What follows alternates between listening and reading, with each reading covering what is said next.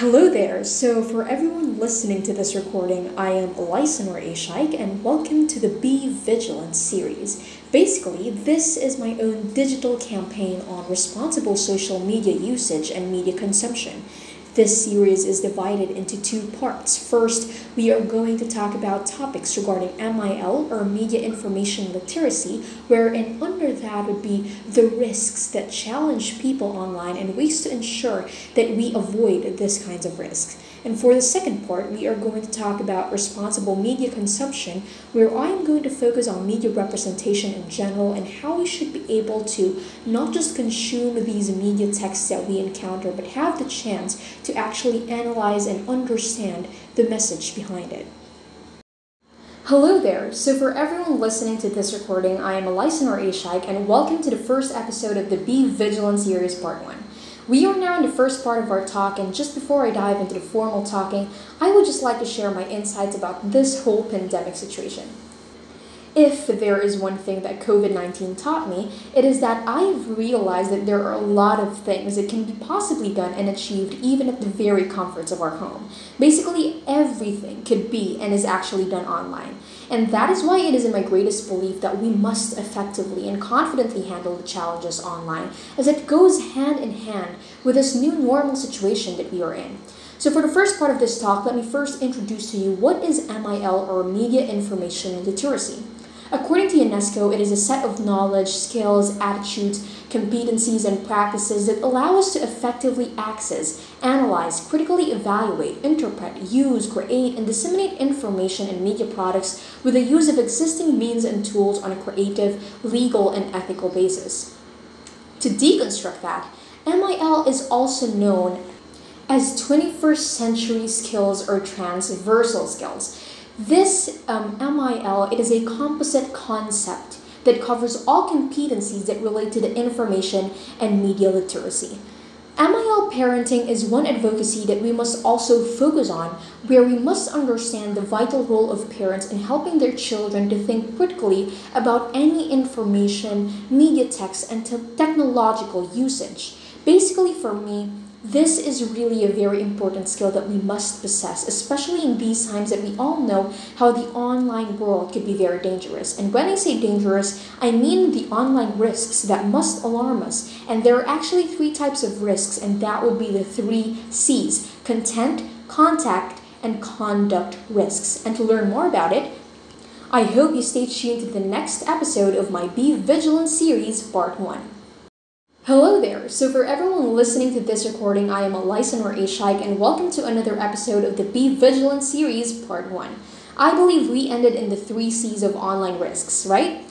Let us now deconstruct that one by one by starting off with the content risks. But before that, I just would like to quote this statement by the Out of the Box organization where it says, The great irony of our time is that there is more information available at our fingertips than any time in human history, but less and less confidence in that information. And you know, it's not only this COVID 19 virus that we must avoid, but misinformation, disinformation, malinformation as well. So, what is the difference between these three types of content risks? We must make this clear and simple. Disinformation is an information that is not true and has the intention to cause harm to a person, group, organization, or country. On the other hand, misinformation is information that is also not true, but does not have the intention to cause harm to a person, group, organization, or country.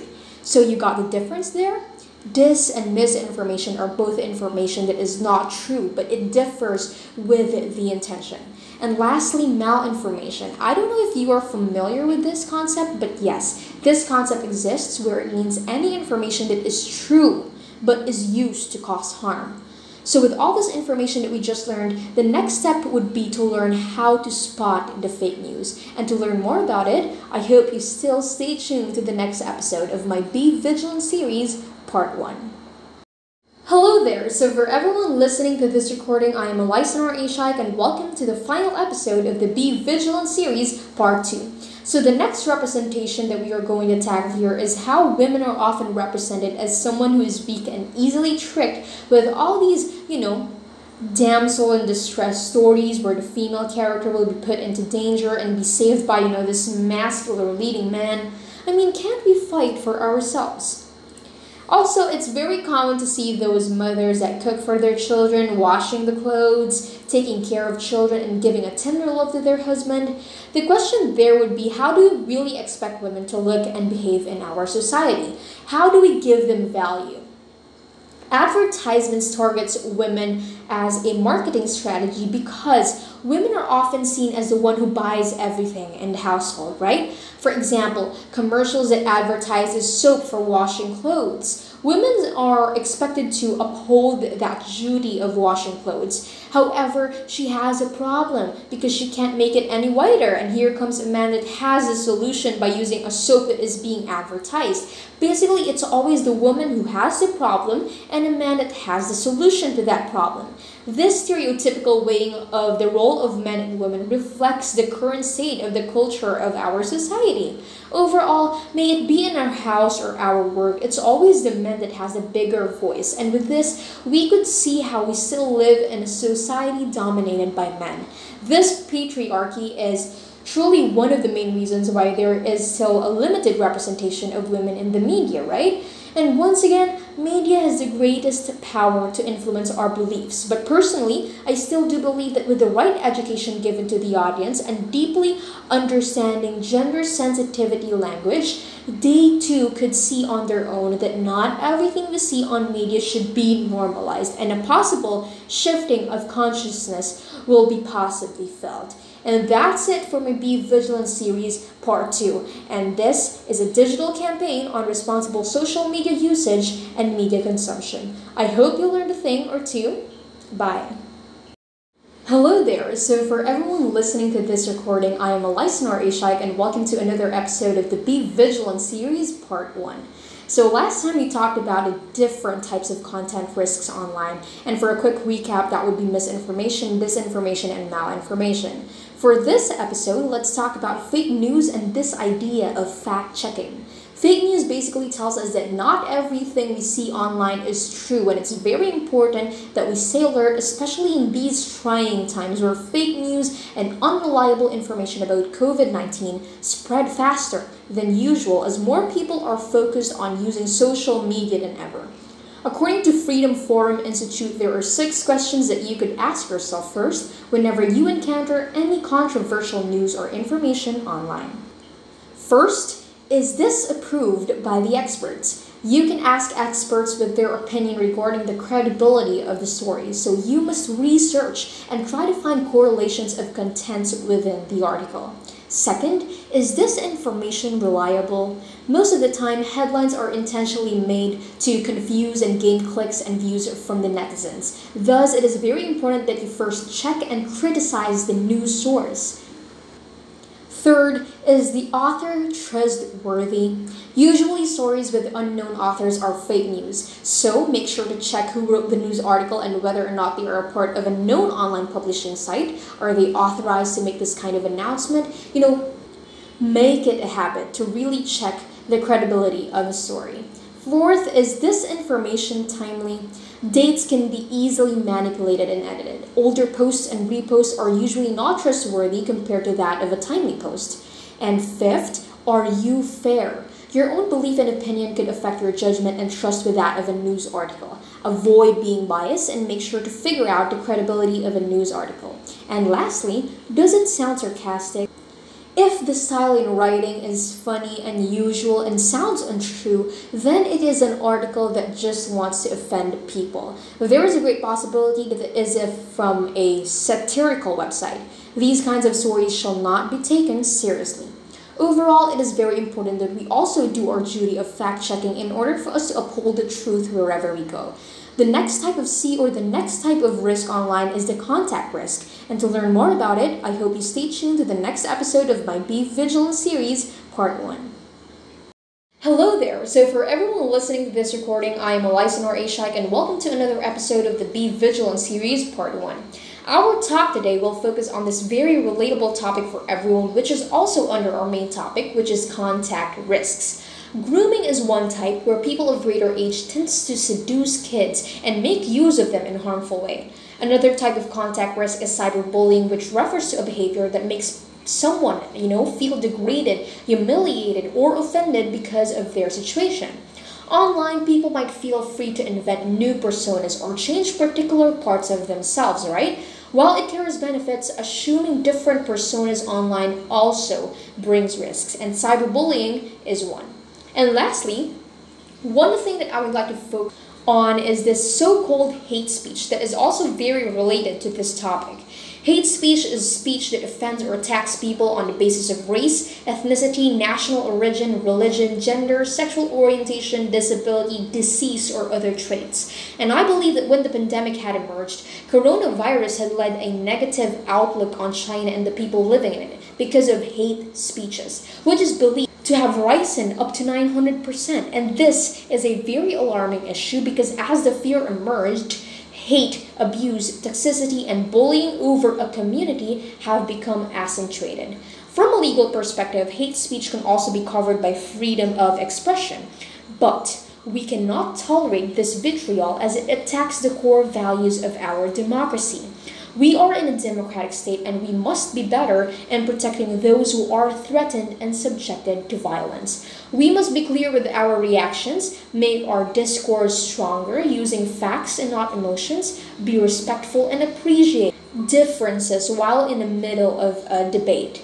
And next up, we have the last type of online risk, which is conduct risk. And to learn more about it, I hope you stay tuned to the next episode of my Be Vigilant series, Part 1. Hello there! So for everyone listening to this recording, I am Elisanar Ishak and welcome to another episode of the Be Vigilant series, part 1. This will be a very quick episode and without much further ado, let us start. The last type of risk online is conduct risk, and one example of this is making and uploading unpleasant things online. I believe that pornography and obscenity is very related to this. Pornography refers to material dealing with sex um, designed to arouse its readers or viewers. Webster's dictionary defines pornography as writings, pictures, etc., intended primarily to arouse sexual desire, while obscenity is generally referred to as content that strongly offends the prevalent morality of the time. Children are at high risk because of their behaviors. This is something that parents should take into account in these times where most phones have replaced the roles of caretakers for children. Am I right? So we must be extra careful with them, check their posts, who they are messaging, and their overall social media usage. And to end this first part of series, it bears importance that parents know how to prevent their children with these online risks. And to learn more about it, I hope you stay tuned to the next episode of my Be Vigilant series, part 1. Hello there, so for everyone listening to this recording, I'm Elisa Nor Ashike and welcome to the last episode of the Be Vigilant series part 1, where we are going to tackle four things that parents could uphold to prevent their children from these kinds of risks online. First, cultivate the culture of an understanding community. Second, help them understand the importance of information they encounter. Third, create an agreement regarding internet usage. And fourth, as parents, be familiar with the different platforms on the internet. To sum it all up, to be a responsible social media user, make sure to balance out usage and protection. Be a role model and think before you click. For the second part of this series, we are going to talk about media representation and how stereotyping could greatly affect how we look at people, culture, and issues. And to learn more about it, I hope you stay tuned to the next episode of my Be Vigilant series, Part 2. Hello there! So for everyone listening to this recording, I am Elisa Nor Shaik and welcome to the first episode of the Be Vigilant series, Part 2. So, in every media text that we consume, media issue that we encounter, we must really ask questions. Ask, ask, ask, and wonder always why it has to be in some certain way, especially when it comes to representing gender, age, culture, and events in different mediums. But for this specific podcast, I would like to focus on analyzing and evaluating how media represent women and the reasons behind it. So, Representation in media studies is the way aspects of society are presented to audiences. And why this is so important is because media texts have the great power to shape and influence the knowledge, understanding, ideas, and attitudes of the audience. Representations of women in the media have developed and changed with time to reflect the cultural and sociological changes in the society. However, female stereotypes continue to appear in some media texts. For example, a beer company here in the Philippines launched a competition where the prize would be an island getaway with the famous actress Christine Reyes. They also released advertisements that features a man holding Christine's bikini top, which insinuates sexual interest and depicts her as a sex object. It is not new to see these kinds of contents, even on television shows, advertisements, and films. We witness different roles of women, and usually it depicts stereotypes. Have you ever wondered why, when there's a movie that revolves around adultery or cheating, it's always the woman who is the sinful affair? Have that sexy body, enticing fighter, and seductive appearance? This is usually the sex symbol of women. If not an affair, they could be a prize or a decoration of a macho guy.